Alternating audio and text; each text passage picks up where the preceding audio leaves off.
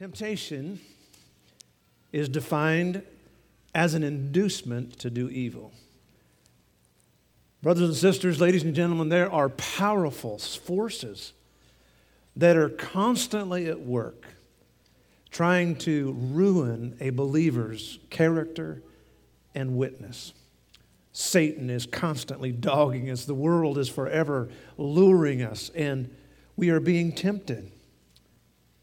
Being tempted in and of itself is not a sin, but yielding is. We commonly hear the expression, I fell into temptation. But in reality, nobody falls into temptation, they walk into it one step at a time. The process starts in the mind. By the way, we do have a nursery here for this one. Be good. We often find ourselves uh, lingering with things in our mind. And when we do, and if we do, those thoughts become blazing passions that crave satisfaction. But thank God we're not just stuck. There are some weapons that God's given us. And throughout Scripture, and today in 1 John chapter 3, we're going to, or 5, we're going to see three of them. Three ways to conquer these bad habits and give us good ones. I like what the late Dr. Adrian Rogers said Your character is the harvest of your habits. And so let's make that harvest a bumper crop today. Just a little ring uh, this morning in the. Let's all bow our heads, if you would, please. Our heads are bowed. Father, we thank you this morning for your grace and for your strength. Oh, God, would you this morning give us the grace and the power to weaponize ourselves against temptation. Thank you for these faithful servants. Thank you for the good reports, the great worship, the sweet fellowship already, Lord, the great word that's already gone forth in our first hour. Bless us, we pray, in Christ's name. Amen. Let's go to 1 John chapter 5, if you would, please. 1 John chapter 5. The beloved John was used by the Holy Spirit to write three epistles in addition to the gospel. If you want to find First John, just go all the way to the book of Revelation and then just do a U turn. Come back a couple chapters there and you'll find it. First John chapter 5. Now we're going to read all five verses of the first uh, five verses of chapter 5, and we're going to read them together out of our beloved authorized version. And so, if you would please, let's read it together. Ready, begin.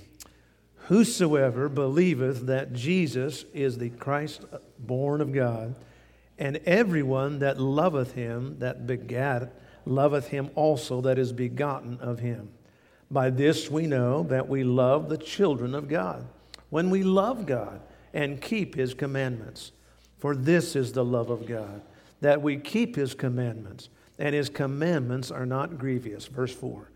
For whatsoever is born of God overcometh the world. And this is the victory that overcometh the world, even our faith. Who is he that overcometh the world? But he that believeth that Jesus is the Son of God. Notice that three times in these last two verses he says, overcoming. God's people are supposed to be overcomers. And God is here to help us conquer any habit without drugs, without doctors, and as we sang a few moments ago, without delay. God is here to help us. God wants us to be an overcomer today, tomorrow, this next week, and for the rest of our life. Are you an overcomer? Or are you here this morning just simply holding on, just hoping that somehow you'll make it? You might be like the lady who said, I can overcome anything but temptation. And we want to make sure that we are overcomers. We sing victory in Jesus, but so many today aren't victors, but rather victims. Overcoming is not being a super Christian, it's the normal Christian life. The lady must have been very desperate when she decided to write a letter to Dear Abby. Here's what the letter read Dear Abby, I'm 44. I'd like to meet a man my age with no bad habits. She signed her name Rose. Abby replied, Dear Rose, so would I. There is a lot of truth to Abby's uh, answer. I think it has become the norm that people have bad habits. That's actually not the way it's supposed to be with God's people. The late Southern Baptist evangelist Vance Havner once wrote, and I remember all these years, he said, The truth is, Christianity today is so subnormal that if we ever became normal, we'd be considered abnormal. And that's really true. You know, we just kind of have gotten used to not being overcomers, but God doesn't want us to be victims, but victors. Now, there are three ways to accomplish that in life. Let's go to those. First of all, we overcome by the birth. Verse number one Whosoever believeth that Jesus is the Christ is born of God. Underline that, or circle that, or highlight that. We are born of God. Everyone that loveth him, that begat, loveth him also that is begotten of him. Verse 4 Whatsoever is born of God. There's that phrase again. Three times in these verses, God reminds us about a birth. Now, certainly, John is being theological here, but not just so that we can be a better theologian, but so that we might live a victorious life so that we might know how to overcome and to be obedient. Now, folks, most people in the world, and frankly, even most who call themselves Christians, don't really know what a true Christian is. I'm always surprised when you talk to somebody who goes to church and sometimes is out and about, and we'll talk to somebody who actually faithfully goes to a Christian church. And you begin to talk to them about what a Christian is and ask them the question what is a Christian? It's actually surprising, even almost fearful to hear how that even such a rudimentary question is so often just mangled. Most Christians, sadly, who name themselves, don't know what a real Christian is. My feeling is that there are at least three common false hopes that people cling to when they think about Christianity. The first one is ceremony. They think that, well, I'm a Christian because I've been baptized. Now, being baptized is an amazing step. It is a biblical and a right thing to do, as we'll see in a few moments as we have a baptism. But being baptized doesn't make me a Christian.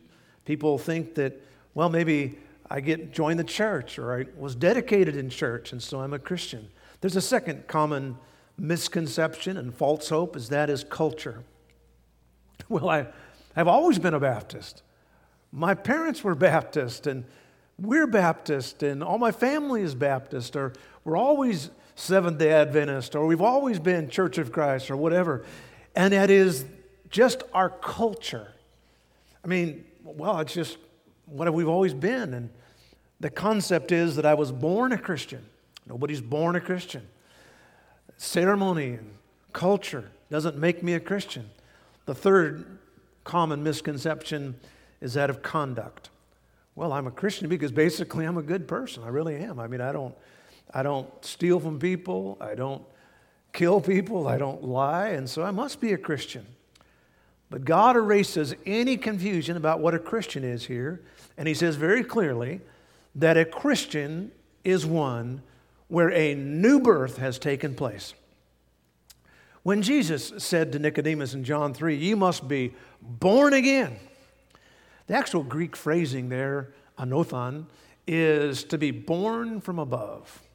And that's the what it means to be born again. It's not like I turn over a new leaf and boy, I'm just really ready to go now. Even though that probably is true when we become a child of God. But being a child of God is about bloodline. You get new blood. That's why God calls it regeneration. You get new genes, regenes. You have been transformed. There is God that is now birthed in you. People say we're all God's children.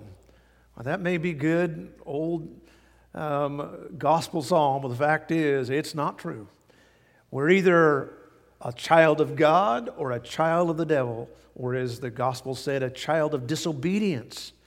And the Bible teaches us very clearly here that you have to be born of God. And then it clarifies well, how do you get born of God? You believe that Jesus, look what the verse says.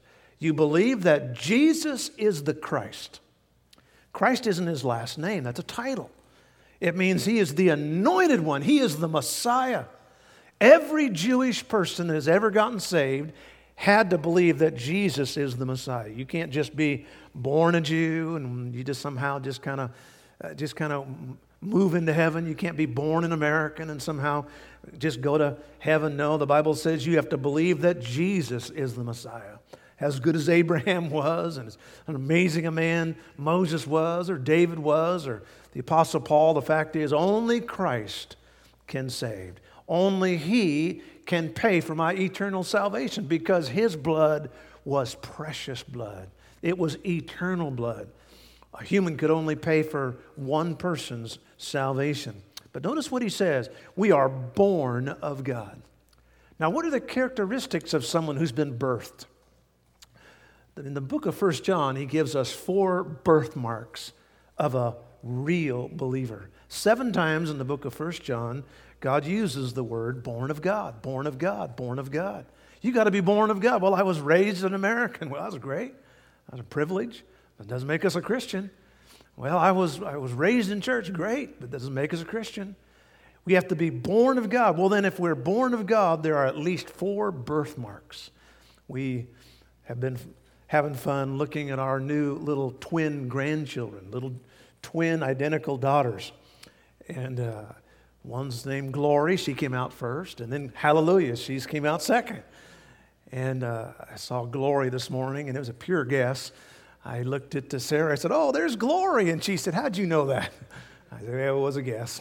But uh, honestly, I can't tell the difference between them. But they do actually have a little, one's a little thinner than the other. But uh, now, what are the birthmarks?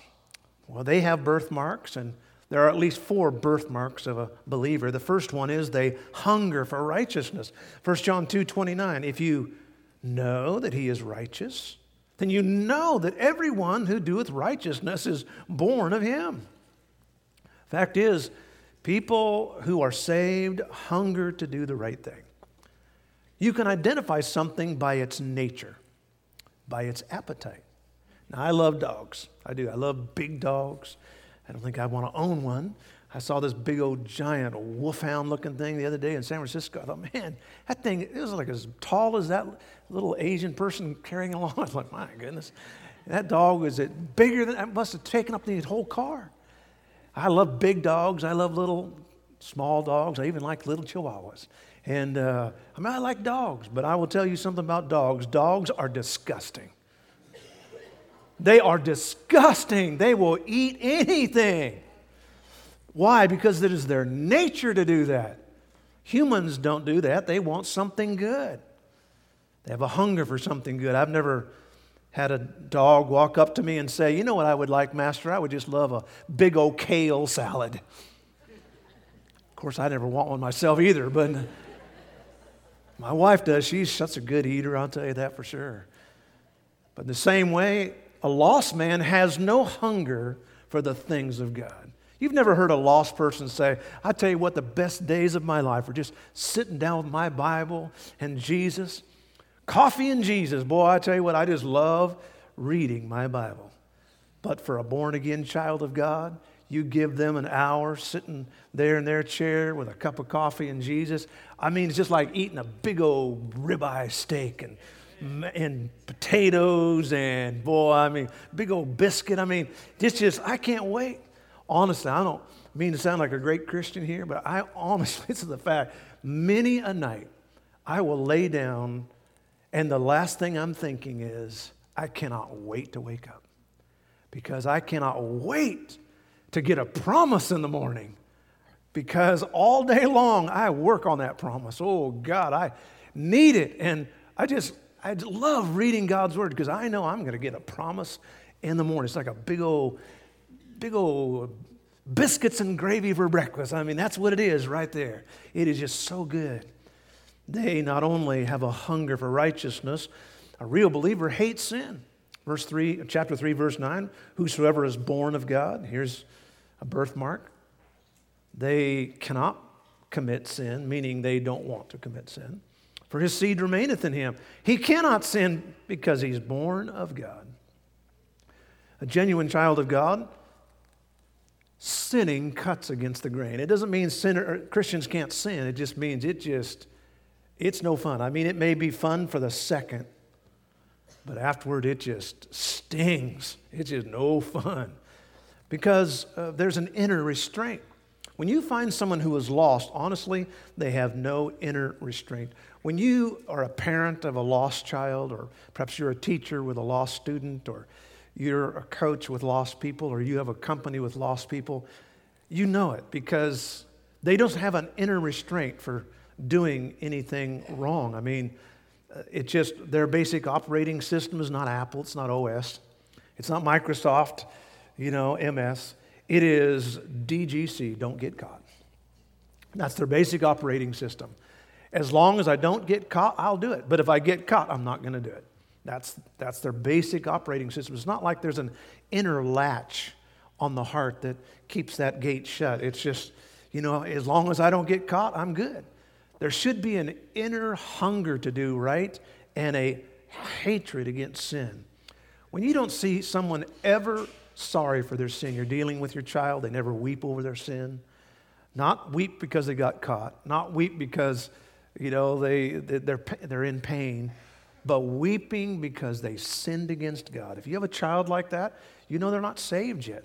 I know a lot of parents are just so worried. What, you know, I'm worried about my child. Well, it's not that your child is so disobedient as much as they're just lost. They just have a different nature. And until they get saved, there's not going to be any inner hunger to do what's right. So I'm always fighting against this person. It's because they're lost. They are on their way to hell and they need Jesus Christ. We need to pray that they'll be born again. Not just join a church, but born again. There's a third birthmark, and that is they're happy in church and they're happy around God's people. Chapter 4, verse 7 Beloved, let us love one another. They love Christians, for love is of God. And everyone that loveth is born of God and knoweth God. The Spirit of God is the Spirit of love. There's no way that the Holy Spirit could live in a person without that person having a genuine, loving spirit. The truth of the matter is, love doesn't come from hormones, it comes from heaven.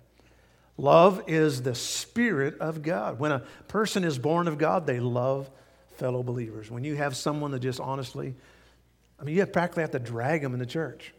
That's probably a pretty good indicator. I mean, they just, you, you, they can't, they just don't want to go to church. You have to beat them to go to church. You have to threaten them. You have to make them feel guilty, whatever the case is. That's why around here we, we will remind folks, we'll try to get folks to come. We are not about to just beg people to come to church because we know it's an indicator of where their heart is. I didn't call you up this morning. You came because you wanted to.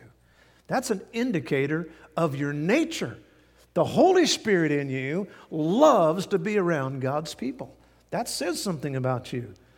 And you love to go to church. I mean, a real church, too, by the way, not one of these girly churches, you know, meeting over at the over at the coffee shop, you know, but a man of God preaching the word of God to the people of God. A church. That's when you you know you love a church. I heard the other day someone didn't like our Freedom Fest because they said uh, they're kind of one of these girly Christians, and they said uh, they didn't like uh, the fact that we were so patriotic for such a corrupt com- country. And I'll tell you one thing you know, what a sad day it is when the Christianity of our country has gotten to the point where we don't just are thankful for what people have done for us and the price they've paid. I'll tell you what. There's a fourth birthmark, and that is that they have a habit of victory. Verse 4, as we'll see, it says they're born of God and they overcome the world. They're not a one hit wonder, they're not a flash in the pan, but they consistently serve God.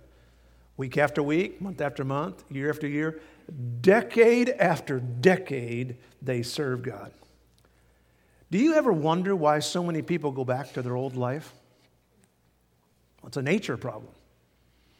That's what Peter said in 2 Peter. He said if they're a dog or if they're a pig, they go back. Pigs go back to the slop. Dogs go back to their vomit. Let me read the verse. The dog is turned to his vomit again, and the sow that was washed in her wallowing to the mire. Now, folks, that's some pretty straight preaching right there, but the fact is, it's a nature issue, it's a birth issue, it's a bloodline issue. A human has a different bloodline than a pig or a dog. And the same thing God is saying to us you have a new nature. 2 Peter 1 4 says, Wherefore are given unto us exceeding great and precious promises, that by these ye might be partakers of a divine nature. Really? Wow. Think about this. I become a partaker of the divine nature of God. God now lives in me. Sometimes we ask a person, Do you have Jesus in your heart? Yes, he does. He is in my heart. That was one of the things that our missionary in Vanuatu, that small, very uh, undeveloped South Pacific island, he told them, uh, he told me that he really had a challenge winning these people to the Lord because he came and he would tell them, You are a sinful person. And they said, Yes, I am. He said, You need God in your life. And they said, Yes, I do. He would say, You need to pray. They said, Yes, I do. And he'd say, Pretty much everybody did the same thing. And he said, I couldn't convince them that they were really lost and they needed Jesus Christ. It was, he said, it was the strangest thing. And then he said, one day I realized that he began to tell them they need to be born again. And they said, What does that mean? He said, You need to have a new birth, you need to have new blood. New blood? Yes. Ah, strange thing about the island of Vanuatu and many South Pacific islands, Hawaii the same way. Many of the islands were divided by bloodlines. And even to this day, you, the same bloodline may own a piece of property there, and Ah, you will never be able to be a landowner because all the land's already been divided up. It's by blood. He said, How would you like to have God's blood in you? And they said, How could that happen? He said, You have to accept Jesus Christ, and He comes to live inside of you, as it says here, a divine nature. People who try to live like Christ and be like Christ on the outside, but lack the nature of God on the inside, are often defeated and always deceived. But if you're born of God, you have power. You'd say, well, boy, I just can't have a victorious life. I've just, you know, I'm just, uh, I, I, just, I'm a, there's no way I can, folks. Being unassuming is not God's way. That's unbelief. God wants us to believe God. Number two, not only we overcome by the birth of God, but we overcome by the Bible. Look at verse 2 of 1 John chapter 5. By this we know that we love the children of God when we love God and we keep his commandments. If someone asked me, how do we fight against temptation? Well, the first thing is you got to be a child of God. Without that new nature, it's pretty much impossible.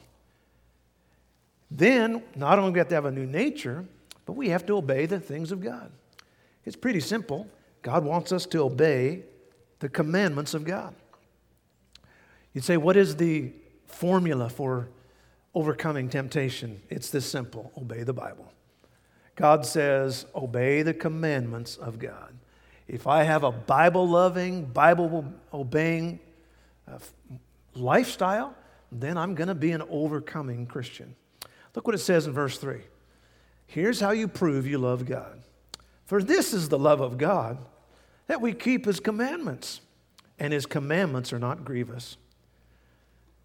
Now, folks, nobody can say that you love God if you don't love God's commandments. We sing, Oh, how I love Jesus. Oh, no, I don't, and not if I don't keep his word.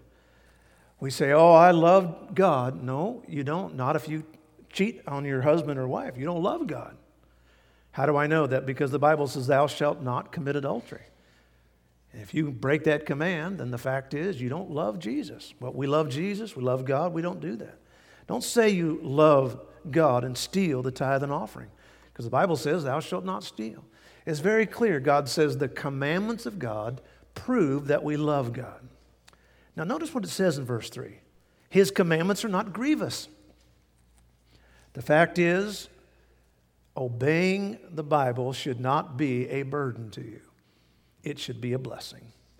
It's amazing to me how often I find people that the, that the things of God are a drag to them, they're a burden to them. Somehow they get the idea that God just wants their life to be miserable. I've talked with people who are lost, and they'll say, Man, I could, there's no way I could be a Christian. Man, I love my marijuana too much, or I love my liquor too much, or I love, you know, partying too much, or, you know, I love whatever little thing he, they do. The fact is, God nowhere said you have to give up joy to be saved. He didn't say you have to give up your hope for, you know, all the fun things in life. Now, those things that are illicit and those things that are sinful, yes, of course, God doesn't want us to have those. But the point that God's trying to say here is look, when you love God, you have a hunger for the things of God, and they uh, speak to you differently. When God said, Thou shalt not, He was actually saying, Don't hurt yourself. You say, Well, you know, I obey God because, you know, uh, I know God wants me to. You know, whether we obey God or don't obey God, it's not going to change God. Did you know that God's not especially interested in us obeying Him for His sake? Because He's God regardless. You know, oh, you know, uh, we, we should not break God's commandments. You know, God's commandments break us. What God is trying to point out here is that my commandments are for you. When I'm saying, don't do this, I'm saying, it's like my dad told me when I was out there helping him with the change the tire. We had those old bumper jacks. They don't have them anymore. Thank God they don't have bumper jacks anymore. Of course, I don't have bumpers anymore, but um, we would put that bumper jack under that bump and then start jacking there. He told me, son, do not, whatever you do, don't put your face over that thing and jack like that. Because he said, if you're not, that thing will start flopping up and down, hit you in the chin, break your face. And I mean, he must have put the fear of God in me. I don't remember when he taught me that. But I'll tell you what, to this day, of course, I, I don't even, no matter what kind of jacket it is, I stand off to the side, you know, make sure like that. I don't know what that thing's going to do, but uh, don't do that. Oh, you're so mean. You're such a mean father.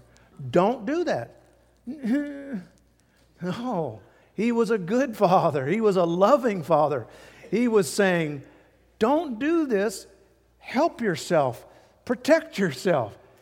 And that's what people say, Oh, I don't know. God is so negative. All those thou shalt nots. I went to this church and all they ever said was, Thou shalt not.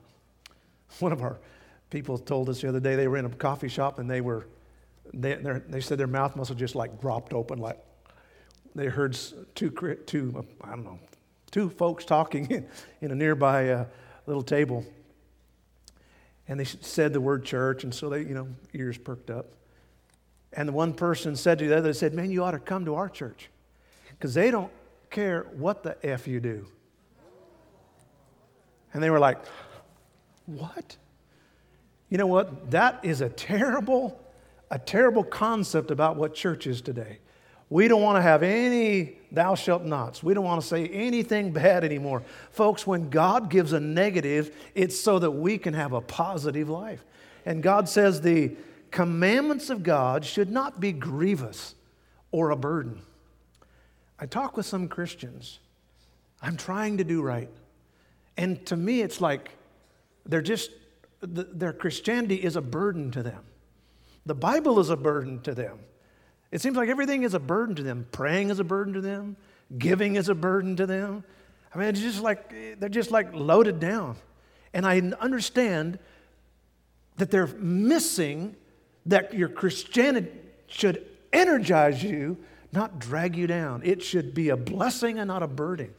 If the Bible is a burden, there's, a, there's an appetite problem. There's something going on there.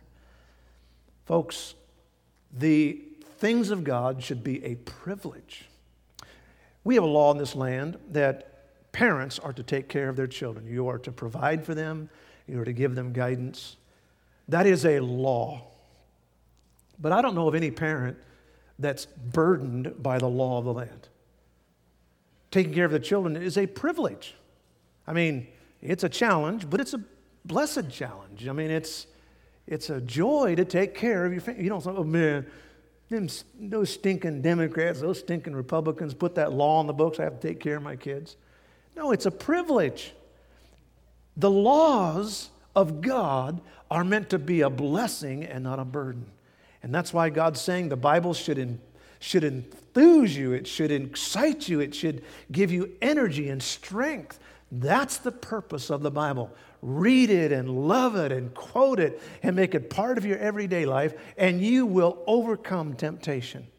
If your Bible and your Christianity is just, you know, a bunch of thou shalt nots, you're missing the point. Get born again and then love the book a birth, a Bible, and then finally believing. Verse 4 Whatsoever is born of God overcometh the world, and this is the victory that overcometh the world, even our faith. Who is he that overcometh the world? But he that believeth that Jesus is the Son of God. Look at verse 4. Even our faith. Who overcomes? A person who has faith. Verse 5. Who overcomes? He that what?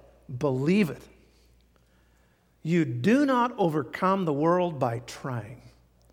You overcome the world by trusting. Let me say that again. You do not overcome the world by trying. You overcome the world by trusting. If you don't understand that, you will never have victory. Now you got to be saved. You got to be born of God. God has to be birthed in you. That's the new birth. When we're born from above, we get new blood. You see, it's a, it's a bloodline issue. People now, they caught this, whatever that killer was, that Bay Area killer or whoever, they caught him through DNA. The DNA doesn't lie. And our DNA, our spiritual DNA doesn't lie. If you were to cut my me, and were it possible to test my spiritual DNA, you would cut that and you would find I am related to Jesus Christ. His blood is flowing in my veins. I have been saved. He I become a partaker of the divine nature of God. It is a blood issue. It's a, it's a DNA issue. There are folks in here, I'm, would, I would imagine, there are some people in here, should you be able to check your blood and they would match it against that of Jesus Christ, you would find there's different blood. Not, you're not saved.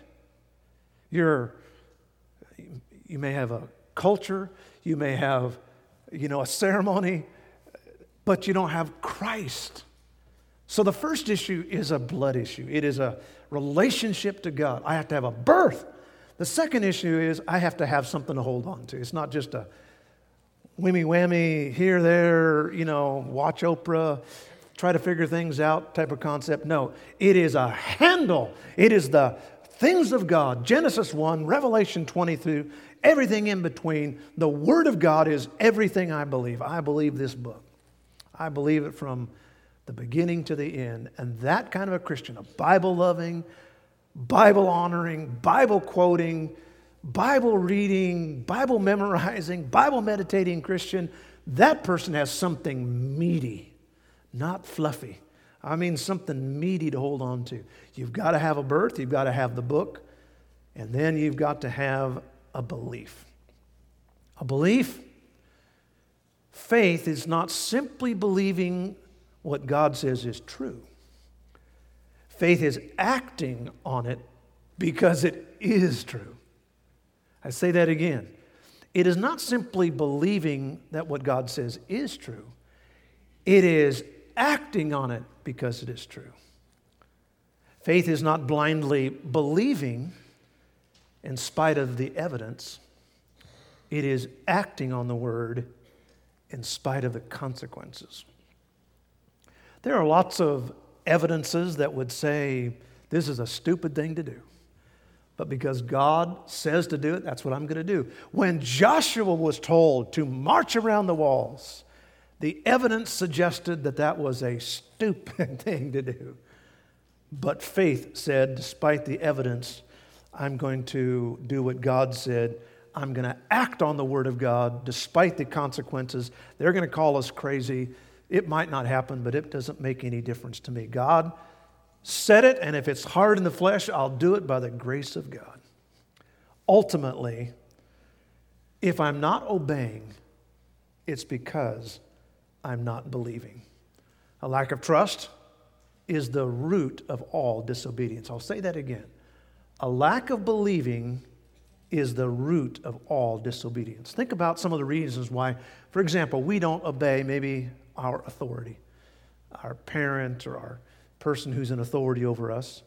Sometimes we know today people in our authorities because we don't believe, but they have our best interest in mind, or that you know they just want to make our life painful or whatever. And so, in that regard, obedience comes from trust. That's a good thing to write down. Obedience comes from trust. If I don't obey, it's because I really don't trust God. But if I trust God, I will obey, regardless of the evidence and regardless of the consequences. The evidences and the consequences make no difference to me. I am going to trust God, so I'm going to obey. It's as simple as that. I obey because I trust God. Oswald Chambers, the great devotional writer, sometimes a little um, uh, cerebral, but Oswald Chambers wrote this. He said, Faith is a deliberate confidence in the characters of God whose ways you may not understand at the time. I may not understand his ways, but I trust his character. Or, like we, the song says, I, when I can't trace his hand, I trust his heart. Obedience comes from trust. And that kind of trust comes because I love God. I've got this new birth. I've been saved. It's in my blood. It's a DNA thing. I have something to hold on to. Folks, people who are saved but don't live in the book are just shallow. It's just, you're going to wash away, you're going to blow away quickly. And if you go back to the old life, it just proves you don't have the, the nature of, of God. Peter said it's as simple as this you go back to the slop because you're a pig, you go back to your vomit because you're a dog. You leave the things of God, it just shows what your birthright is. When I come back to God, it shows I love Him. I've got my natures there. I'm drawn to Him. And then I love the things that He said. Why not? Because it's a love story. I love to read the things that my wife writes, and we love to read the things that remind us of how good the Lord is. And then not only is it a birth thing and not only is it a Bible thing, it is a believing thing. All of it means nothing unless I believe it. A father, as I close, told the story of his son's first serious conflict at school. He told the story of his little son that was getting picked on by three bullies. They would punch him, they would push his bike over, generally made his life so miserable. He told him, they told him that they were going to meet him the next day and they were going to beat him up. The dad was frustrated and angry, of course, but he knew this was kind of a necessary rite of passage and he wanted to be there for his son. So that evening, the father sat his son down and did give him some practical lessons on how to defend himself. But he just said, You know, I just believe that God is going to be there for you and you can do this thing. The next boy, the next morning, they prayed together. The next morning, the boy got up and he choked back tears, knowing that the inevitable was going to happen. And with a reassuring hug, the father smiled confidently and said, Son, you can do this. You got this. I believe this. God's going to take care of you. The little boy got on his bike, tears running down his face, to begin that long, lonely road to school. But what the boy didn't know was that every block he rode, there was a car at a very safe distance behind him, out of sight, but ever ready to speed up and assist him if he needed help. And that was his dad. His dad was close by, watching the whole thing transpire in case he really did need it. Because of his birth, he was related to his father. Because of believing the words that he said, he was able to get victory. And I will tell you this morning your father is there all the time. When you get saved, he is always there to help you. He will never leave you or forsake you. Our heads are bowed and our eyes are closed here this morning.